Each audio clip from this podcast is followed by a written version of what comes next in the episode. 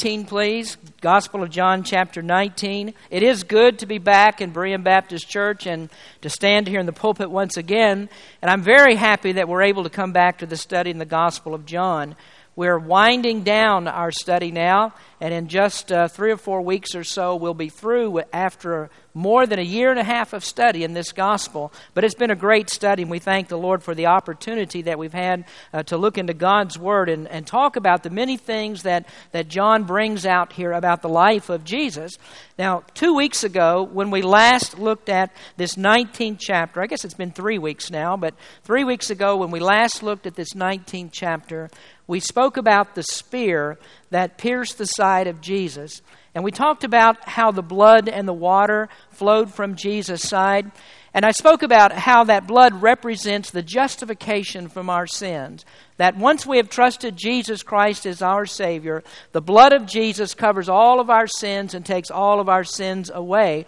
And because of Christ's blood and because of justification, we now have a new legal standing uh, before God. No longer are we under God's wrath. The punishment for sin has been taken away. And that happens because the blood of Jesus was shed for us. But the Bible also tells us that not only did the blood come from his side, but there was also water. And I spoke about how the water represents the cleansing of our daily defilement of sin. So we're both justified and sanctified by the blood and the water that flowed from the Jesus side.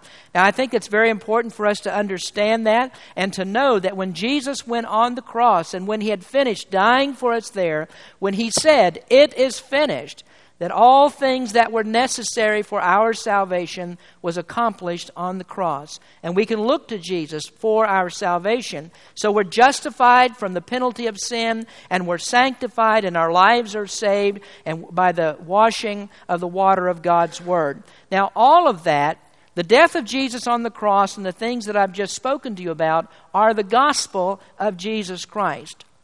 But is that really all of the gospel of Christ? Well, in fact, it's not, because there are two other very important parts that are considered to be the gospel. In the book of 1 Corinthians, the Apostle Paul gave us a definition of the gospel. And in verse number 1, he said, Moreover, brethren, I declare unto you the gospel. Then he went on to verse number 3, and he said there, um, For I have delivered unto you first of all that which I received, how that Christ died according to the Scriptures and then I want you to listen to this part. And that he was buried, and that he arose again the third day according to the Scriptures. So there, Paul divides the gospel actually into three parts it's the death, burial, and resurrection of Jesus. Christ died on the cross, he was buried in the tomb, and then he arose again on the third day. And that is the true gospel of Jesus Christ. The part of that that we're concerned about today is the burial of Jesus. And that's what I want to talk to you about this morning. We're going to talk about the significance of the burial of Jesus Christ. I'd like you to stand with me, please, as we read the scriptures today from John chapter 19. And we'll begin reading with verse number 38. And here, John writes, After this, after this, and what he means is after that spear had pierced the side of Jesus and the blood and the water flowed out, when it was apparent that Jesus was dead, he says, After this, Joseph of Arimathea, being a disciple of Jesus, but secretly for fear of the Jews, besought Pilate that he might take away the body of Jesus. And Pilate gave him leave. He came therefore and took the body of Jesus. And there came also Nicodemus, which at first came to Jesus by night, and brought a mixture of myrrh and aloes, about a hundred pound weight. Then took they the body of Jesus and wound it in linen clothes with the spices, as the manner of the Jews is to bury. Now, in the place where he was crucified, there was a garden, and in the garden a new sepulchre where was never yet man laid. There laid they Jesus, therefore, because of the Jews' preparation day, for the sepulchre was nigh at hand. Our Heavenly Father, as we come to you today, we just thank you so much to be uh, back in this place preaching your word. I ask you, Lord, that you might speak to the hearts of everyone here today. May we understand your word very clearly, and may there be a message here that will draw our hearts closer to you. In Jesus' name we pray. Amen. You may be seated. In the story of Christ's death, there's a very remarkable part when you think about what happened to the body of Jesus. Normally, a body that was crucified, or a person that was crucified, rather, would hang on the cross for several days. It would take several days for that person to die. And then, after the person was dead, the Romans would not take the body down from the cross. Rather, they would leave that rotting carcass there for several days. Sometimes the sun would burst the bodies open. Birds would come and they would eat the parts of the, of the body as it was hanging there. So, normally, the Romans would not take the body down from the cross because they considered that to be a deterrent to future crimes. So, they wanted to strike fear into the people's hearts by leaving the bodies on the cross. But the death of Jesus was very much different because it didn't take Jesus several days to die. Instead, in only six hours' time of crucifixion, in the time of six hours that he was on the cross, Jesus died. And we know the reason that he died. It wasn't because they took his life from him, but it was because Jesus gave up his life. He voluntarily commanded his life to expire.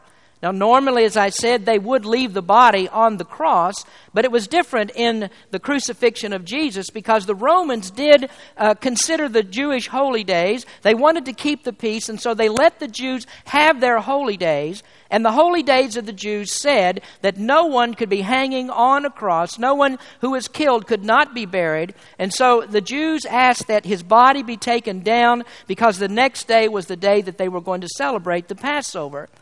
But as we think about that, who would you think that would be there to take down the body of Jesus? Wouldn't you think that perhaps John would have been there, or maybe Peter would have gone, maybe Philip or Matthew, maybe one of the 12 disciples? They would have been the ones to go and claim the body of Jesus and to take it down from the cross. But that's not what happened. It, it wasn't these disciples who lived and walked with Jesus for the three years of his public ministry. They weren't the ones who came and took down Jesus' body. Instead, it was two men that we totally would not expect. Two very unlikely men came and claimed the body of Jesus and they prepared his body for the burial.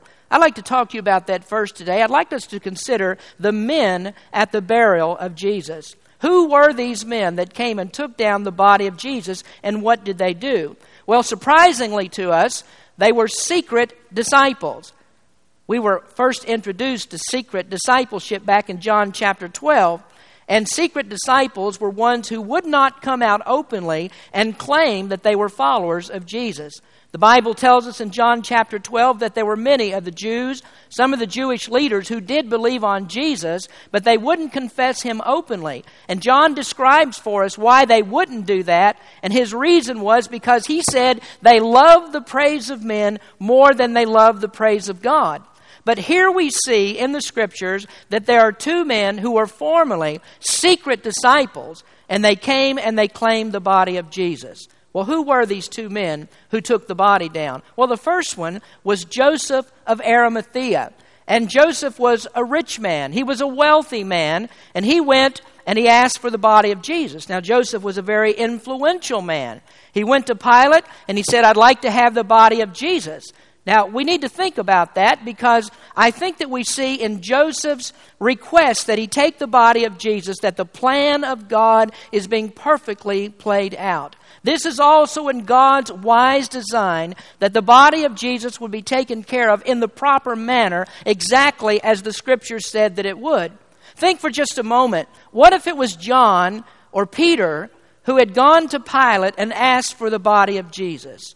Do you think that either one of those men, common men, men who were just fishermen, that they could go and, and have an audience with Pilate, who was the governor of Judea? Could they just walk up to Pilate and say to him, We'd like to have the body of Jesus? And how likely do you think that Pilate would have been to give those men his body? So they couldn't ask for it. If I go today and I go to the White House and I knock on the White House door and say, Hey, I'd like to speak to President Bush, how likely do you think that I would be to get in to have an audience with President Bush? If, I, if I even got to the front door to begin with in this day of terrorism, they'd lock me up, they'd send me off to Gitmo somewhere, and I'd never have a chance of talking to President Bush. Well, it wasn't much different for these men. Just not anybody could go in and claim an audience or speak to, Roman, to the Roman governor. You could make that request. But Joseph was not a common person. He was a rich man. He was an influential man. The Bible tells us that he was part of the Jewish Sanhedrin. And if you wanted to compare that to something like being a senator, a, a, senator in the government, that's the kind of man that Joseph was. And so he could go to Pilate. He could ask for the body, and Pilate would grant his request. Now, what does that teach us? Well, I think it shows us that God can use rich people. Now, you know, it doesn't often happen that way because rich people, most rich people, are not very interested in the things of God. Most rich people are concerned about two things getting money and holding on to their money. That's what most rich people are concerned with. And that's why Jesus taught the disciples about riches. Do you remember that he said, It is easier for a camel to go through the eye of a needle than for a rich man to enter into the kingdom of God? Jesus was teaching the disciples that people who love their riches, who love what they have, want to hold on to what they have, they're not likely to make it into the kingdom of God. God has to be first. Jesus has to be first. Personal relationship with Him is what all people need. Now, today, I don't know if there's anybody in our congregation who's rich. But one thing that I do know whatever you have, whatever it may be, whatever God has given you, use your wealth, use your influence, use all of your resources in the service of God. God's the one who gave it all anyway. And so we ought to give back to God what He's given to us. And God gives us our wealth, He gives us our resources in order that we might be able to help other people. But not only did Joseph have influence to gain the body of Jesus, but Joseph was also a man who was willing to use his possessions. He used what God gave him. Now, most bodies that were taken down from the cross, they would have been discarded. They would have been thrown into just any old hole in the ground anywhere. Some of the bodies were taken out and thrown into the garbage dump outside of the city walls. Some of them went into the potter's field. That was a place that the Jews had purchased to bury strangers and, and people that were poor. They buried them in the potter's field. But what, the place where Jesus was buried was a very expensive place. This wasn't just a natural cave that was in a rock where they placed his body. No, this was one that was hewn out of the rock. Very carefully, it was carved out of the rock to make a tomb. At much expense, it was carved out of the rock. And it so happens that that tomb belonged to Joseph of Arimathea. So Joseph gave the very expensive place that he had for his own burial in order for them to place the body of Jesus. Now, most of you here today, you're probably thinking, well, how does that apply to me? I'm not a rich person. I'm not an influential person. I don't have anything like that. So this must not be a message that's for me.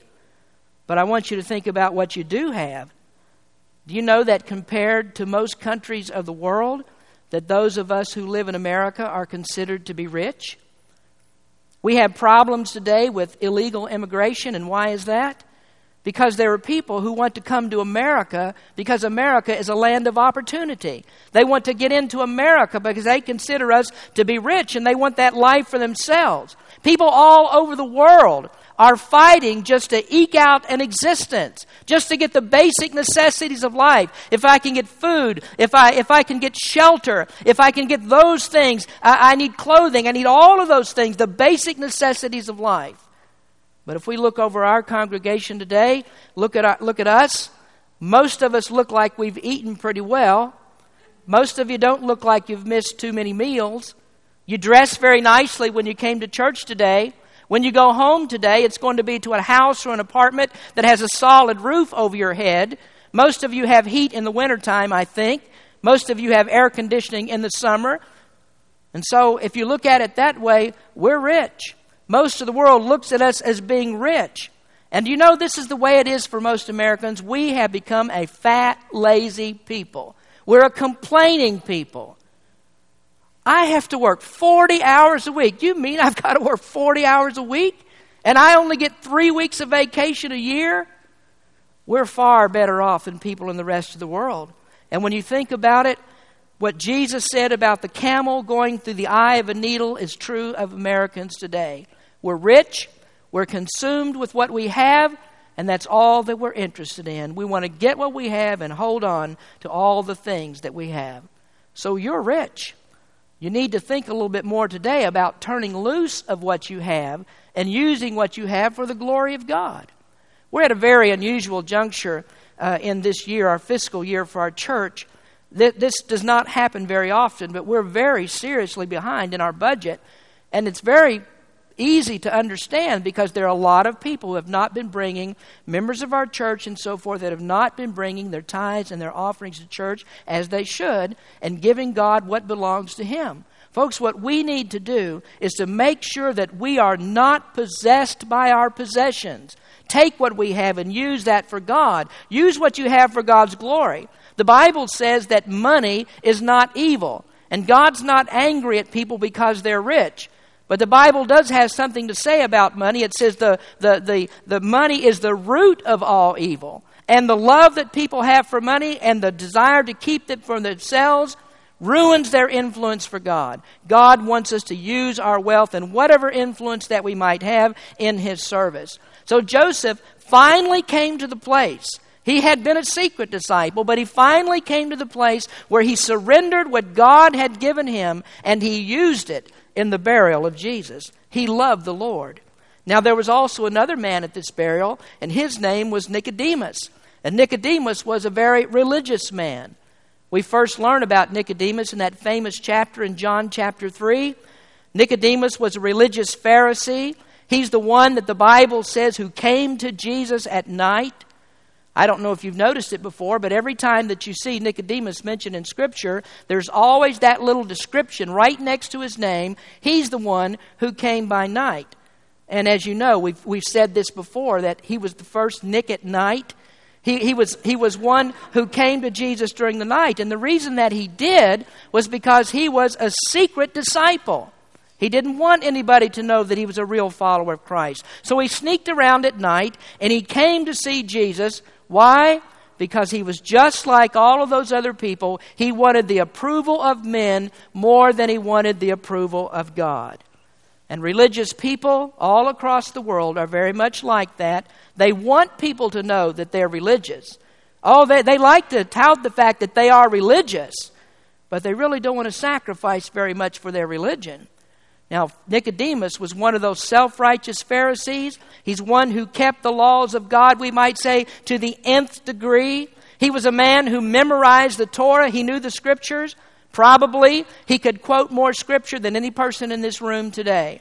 Nicodemus was a man who gave his tithes. He gave above his tithes. He was a person who fasted. He was a man who prayed. He gave alms to the poor. But Jesus listened to him brag about all the things that he did. And Jesus said to him, Hold on just a minute, Nicodemus. Slow down just a little bit. Don't get so excited. And he said, Except a man be born again, he cannot enter into the kingdom of heaven. Do you know that the Bible never says that from that point that Nicodemus became a follower of Jesus?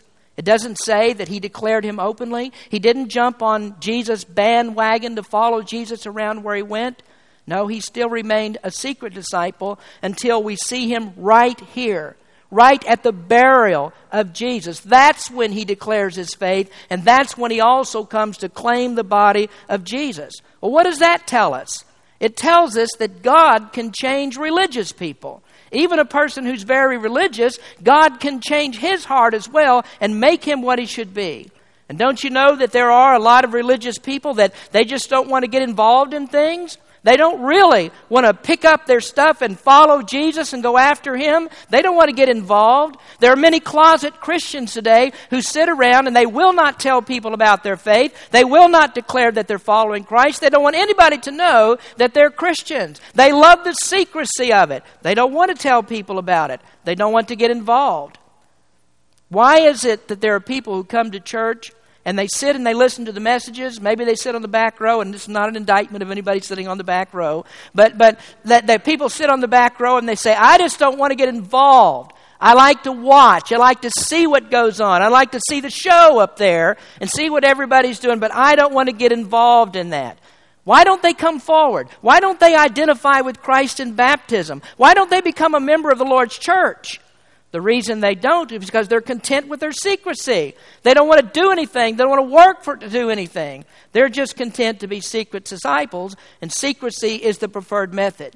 But let's hold on just a minute here because let's look at Joseph and Nicodemus. For some reason, they changed their minds. Something happened to them. They had been secret disciples. They had not declared Jesus openly while he lived.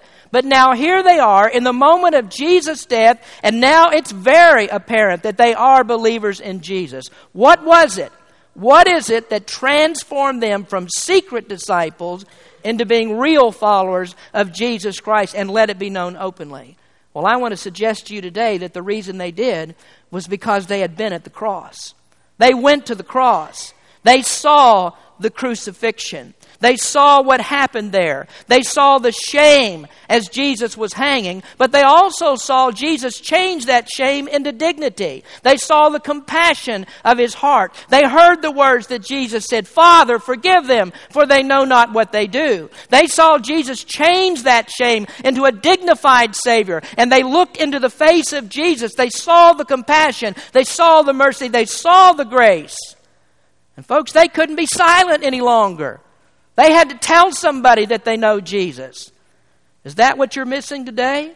Are there some of you here today that you really haven't looked into the face of Jesus? You really haven't been to the cross and you haven't seen what he did there? I promise you today, if you take a real good look, if you look in the scriptures and you see what happened to Jesus, you'll no longer be a secret disciple. You can't look at the cross. You can't see Jesus. You can't see what happened there and go away being an unchanged person. Here's what happened to Joseph and Nicodemus. They came forward to Jesus because they had been to the cross. Well, we talk about the men at the burial, just two of them, J- Joseph and Nicodemus. But now let's talk about next the manner of the burial. What actually took place? What did they do? How did they go about preparing the body of Jesus to go into that tomb? Verse number 40 gives us some explanation. It says, Then took they the body of Jesus and wound it in linen clothes with the spices, as the manner of the Jews is to bury. Now, in verse number 39, Joseph had received the body. Nicodemus came along, and with him he brought 100 pounds of burial spices. Now, there are some people that argue, well, this can't be true. The Bible record can't be true. A hundred pounds of burial spices, that's too much for Nicodemus to carry over a long distance. But let's be reminded that Nicodemus was a rich man. No doubt that he had his servants help him to carry that load. And 100 pounds for a barrel, they said, that's too much. You'd never use that much on one body. But in fact, it wasn't unusual at all for them to use copious amounts of aloes and spices in the barrel of a great person, a dignified or great man. So, how did they go about preparing the body of Jesus? Well, the first thing that they would have done, they washed the body. Now, the Bible doesn't actually tell us that they did that, but that was the custom, that was the manner of the Jews. It was very important for them to wash the body, and, and even one that didn't have wounds, they would wash the body. But in the case of Jesus, washing the body was a, body was a very important step. Now, remember, Jesus is a bloody mess. His back had been beaten. I mean, he was uh, uh, stricken with those sticks, and the nails had been driven into his hands and his feet. His body was literally a mess. And don't you think that as Nicodemus began to wash the body of Jesus, that all that religious training that he had as he grew up didn't come into play? Didn't he start to think about all those scriptures that he read, things that seemed so confusing in the Old Testament that he really didn't understand what it was talking about. Don't you kind of think that those things came to, to the mind of Nicodemus and he was washing the body and the back of Jesus Christ? And wouldn't he have thought, by his stripes we are healed? Don't you know that's what Isaiah said? Hundreds of years before, he said, With his stripes we are healed. And wouldn't Nicodemus be thinking about that as he washed the stripes and washed the back of Jesus? What about when he took the, the, the, the, rag and he began to wipe his hands and began to wipe his feet? Don't you think that the scripture would have come to his mind? The one in Zechariah that says, Where did you get those wounds?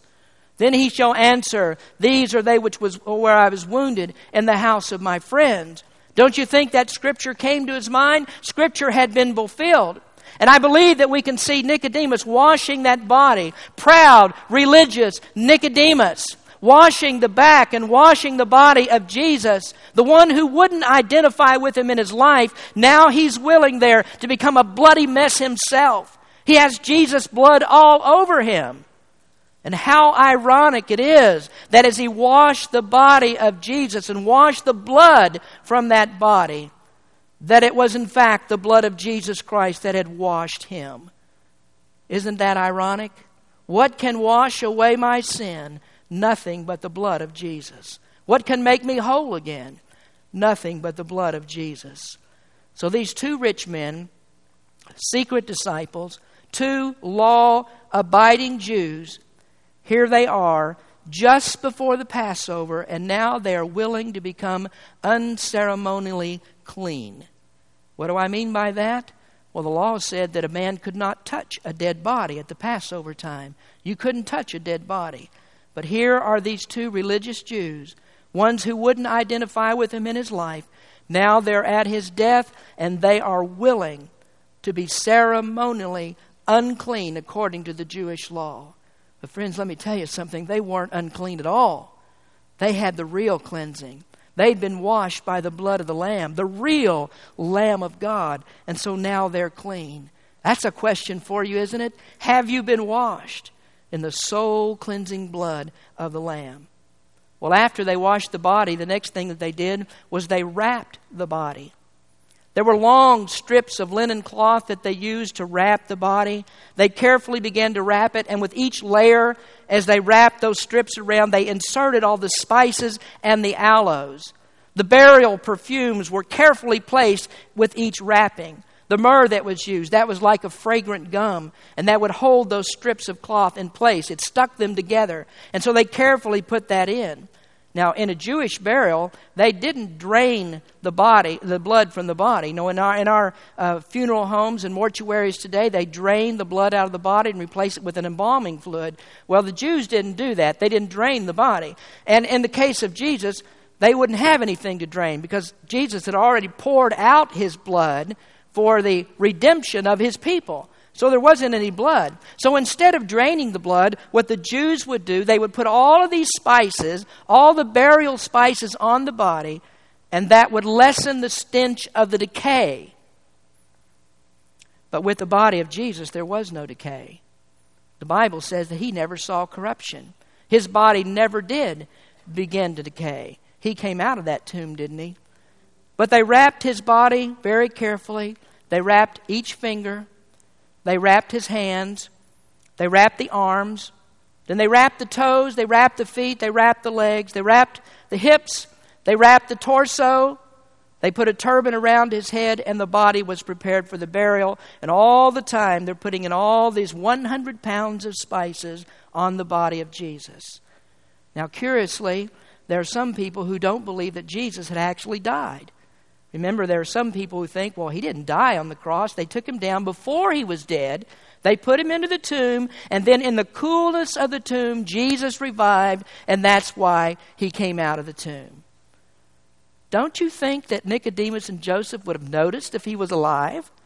Here they are wrapping the body, putting in a hundred pounds of burial spices. Don't you think they knew that he was dead? Absolutely, he was dead. He was dead when he was in the tomb. They wrapped his body, and if he wasn't dead, they would have smothered him with all the stuff that they put on him. So he was dead in that tomb, no doubt about it. And folks, that is the gospel of Christ that Christ died and he was buried. And they placed him in the tomb and then they rolled that stone across the door. Most biographies of great men, great women, they would end right there. Rolled the stone across the door, he's dead, he's in the grave. But that's not true with the story of Jesus. He didn't stay in the tomb, he came out of the tomb. Next week, we're going to talk about that. We're going to talk not about a dead and buried Savior, but we're going to talk about a living one. That comes next week. Now, Jesus came out of the grave after only three days. You'll pardon me if I'm going to have to leave him in the grave for a week until we come back to it next week. But we need to understand something we're not really living, leaving him in the grave because every Sunday that we come to church, that is a commemoration. It's a memorial that Jesus came out of the tomb On the first day of the week, he arose, and that's why we're here today. That's why we worship, because he's no longer in the tomb. But now, what remains for us is to talk about the meaning of his burial. That's the third area of discussion. We talk about the men, we talk about the manner. Now, the meaning of his burial. What did the burial mean? Well, I want to give you three things that we can learn from this burial. The first thing that we can learn is that we can know that our sins are forgiven. Now, this is a very interesting part of the Old Testament law. The body of the criminal was not to be left hanging overnight. Now, that's not Roman law, that's the Jewish law, it's the Old Testament law. A body's not left to be out, uh, left hanging overnight. Before sunrise, that body has to be taken down, it has to be removed, it has to be buried. And the reasoning for that was because the Jews thought that once a person had suffered, once he had died, that now his punishment was over. It signified that everything's been done. You can't do anything more to that body. And so, for whatever reason the person might have been slain, now the punishment has been borne and now it's all over. Well, friends, when Jesus was taken down from the cross, that was a sign that the sin debt had been fully paid. It's all satisfied, all sins have been removed. And you know, when Jesus came out of that tomb, sin did not come with him. All of the sins were left behind. All of those sins are dead, dead and buried, and they're out of the sight of God. You know, the Bible often compares the putting away of sin and the hiding of sin as God casting our sins into the very deepest part of the sea. I think God very well knows what the deepest part of the sea is. The Marianas Trench is the deepest part of the sea, over 35,000 feet deep. And God has taken our sins and He's cast them into the deepest part of the sea. And then He put up a sign that says, No fishing. You're not going to drag them up anymore. God has forgotten them. They've been put behind them. They'll never be remembered anymore. Micah said, He will turn again. He will have compassion upon us. He will subdue iniquities and thou wilt cast all their sins into the depths of the sea. God buries your sin, and he never remembers it again. The hymn writer said, Living, he loved me. Dying, he saved me. Buried, he carried my sins far away. Buried, he carried my sins far away. And that's what the tomb means to those of us who have put our faith in Jesus. He's taken our sins away, and he'll never remember them anymore. The burial also shows us something else.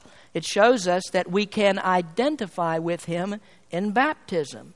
Romans chapter 6 verse 4 says, "Therefore we are buried with him by baptism into death, that like as Christ was raised up from the dead by the glory of the Father, even so we also should walk in newness of life." So here's what happens in baptism, we're buried in the likeness of Christ's death.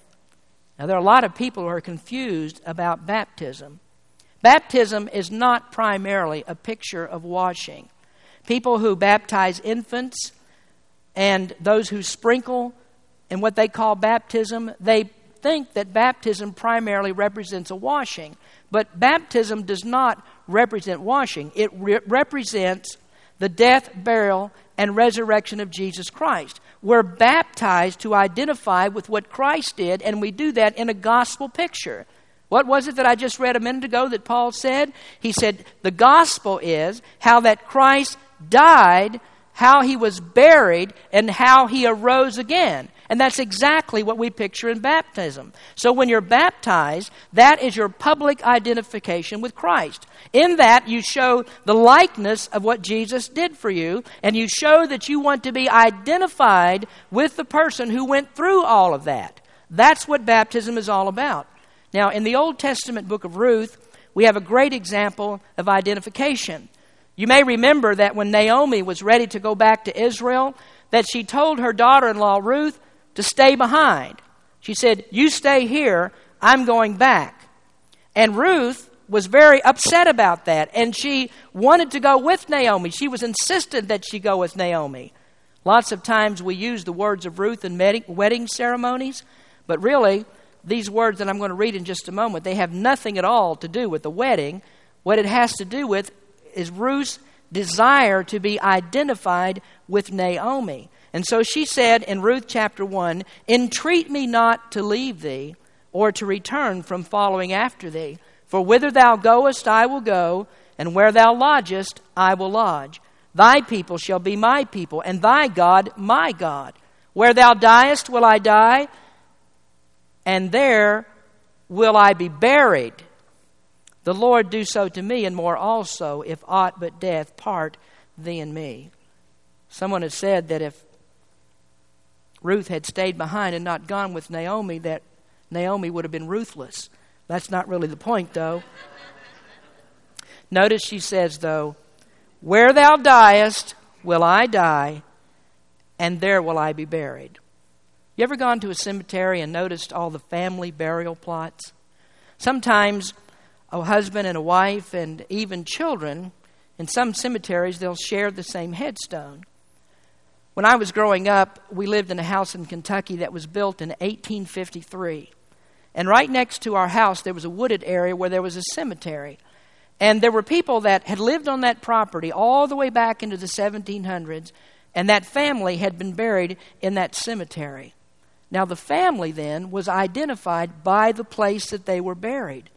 And, folks, when you come to Jesus, there ought to be a desire that you want to identify with Him. And baptism is the way that you identify with Jesus. The sacrifice, the burial of Christ, that's how you identify. And so when you are obedient to Him, you do want to be buried with Him. And if you refuse to be buried with Him, then, then there's some kind of a problem. Sprinkling and pouring, if you've been baptized in that manner, I'm sorry to tell you, that is not the proper mode of baptism. We take people all the way over here and put them in this baptistry over here and we take them underneath the water and we bring them up out of the water and that represents the death burial in Jesus of Jesus Christ. And we symbolize that we have been buried with Christ. Now to date I've never left anybody under the water for 3 days before I brought them out. But we do bring them out of the water in order to show that Jesus arose from the dead. So if you haven't been baptized by immersion then you haven't identified with the burial of Jesus so if you're saved, what you ought to do is be obedient to the Savior. Now, the third meaning of the burial is that we can experience new life in Christ. I want to go back to the sixth chapter of Romans because there it says, We are also raised to walk in the new life. Therefore, we are buried with him by baptism into death, that like as Christ was raised up from the dead by the glory of the Father, even so we also should walk in newness of life. There will never be new life until you have decided that you are going to die to yourself and that you've been buried to be identified with Jesus. There's another beautiful Old Testament story that gives us a picture of being buried with Christ and new life in Christ. Four years ago, we went through a study of Elijah the prophet. And Elijah was a great man of the Old Testament. He did many, many different miracles. But actually, the person who performed more miracles in the Bible than anyone except Jesus was Elisha. And Elisha was the successor to Elijah. Well, there was a very peculiar thing that happened sometime after Elijah, Elisha died. About a year or so after Elisha died, there were some men who were burying another person. They were burying another man. And as they were burying him, they looked on the horizon and they saw a band of marauding Moabites. Now, they saw these guys coming, and so they didn't have time to bury this man properly, and so instead they cast him into another grave.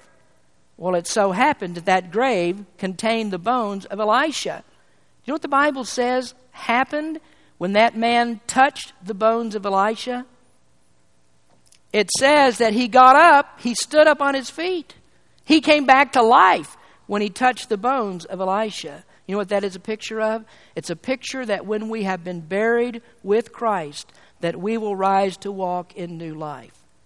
Don't misunderstand me. I'm not saying that baptism is what does this. Baptism is only a picture of what does it. And you show that that has happened to you when you put your faith and trust in the Lord Jesus Christ. You show in a picture in baptism that you have been buried with Him and you rise to walk in the new life of Christ. Now, I'd like you to write something on your listening sheet today. If you're an English teacher, you'll pardon this next statement, but I want you to write this down. It ain't over. It ain't over. Now, earlier I said that the death and the burial, that's where most biographies end. Last month, Leno and his family went down to Simi Valley to visit the Reagan Museum. President Reagan is buried there. He's dead, and there is no more President Reagan. Today, you can travel to Arlington Cemetery, and there you can go to the grave of John F. Kennedy. There's a flame that's been burning there since November of 1963 called the Eternal Flame. That's where John F. Kennedy is buried. But John F. Kennedy is no more, he's still in the grave. Today, you can go to Memphis, Tennessee, and you can visit Graceland. And contrary to what many people believe, Elvis is still in the grave. He's still there. Go to Medina. Mohammed is still in the grave. Can you sense something about to happen in the story that we've been reading? We've been studying through this, and there's there apparently there's something else going to happen. There's something more to the story. As Pilate sat at supper that night, he must have thought, "Well, th- this is not over." And that soldier, when he wiped the blood from his spear after he'd pierced the side of Jesus, he had to be thinking, "There's a strange air about things. Something's not quite right here." Caiaphas, the high priest, who had Jesus condemned to death, who tried him. And here's Caiaphas preparing for the Passover. And Caiaphas had to be thinking, it ain't over. Something's about to happen. The Apostle John took the mother of Jesus, Mary, into his own home, and he had to be thinking, it's not over. My sermon's over. But I don't want to leave Jesus in the grave. I want you to turn to your neighbor for just a moment, if you would. I just want you to whisper to your neighbor, He's alive. Would you do that for me? He's alive. Now, I want you to say it out loud with me. He is alive. Jesus is alive, folks. And if He's alive, which He is, and He's living in you, it will make a difference in your life. Would you pray with me, please? Our Heavenly Father, we are so thankful to be able to preach this message today and to think about the burial of Jesus Christ and what he did for us. I ask you, Lord, that you might speak to the hearts of people, that you might draw them close to you. If there's someone here who's not saved, that they might understand the gospel of Jesus Christ is how that he was how he died on the cross, how he was buried, how he arose again, and he did that for us that we might have eternal life. Would you turn that lost person to you today? Show them that they need to have faith in you. Give them the faith to believe. Lord, we pray for those members of our church who and others who have decided that they don't want to be well known as disciples. Rather, they want to remain in secrecy and not tell anyone about you. Speak to their hearts as well. If there's someone here today who's never been baptized, they're saved, but they haven't followed the Lord in scriptural baptism. Would you show them, Lord, that there is a need to be identified with your burial? That's a command. And to be obedient, we must follow that command. Speak to hearts today in this time of invitation. In Jesus' name we pray. Amen. Would you please stand as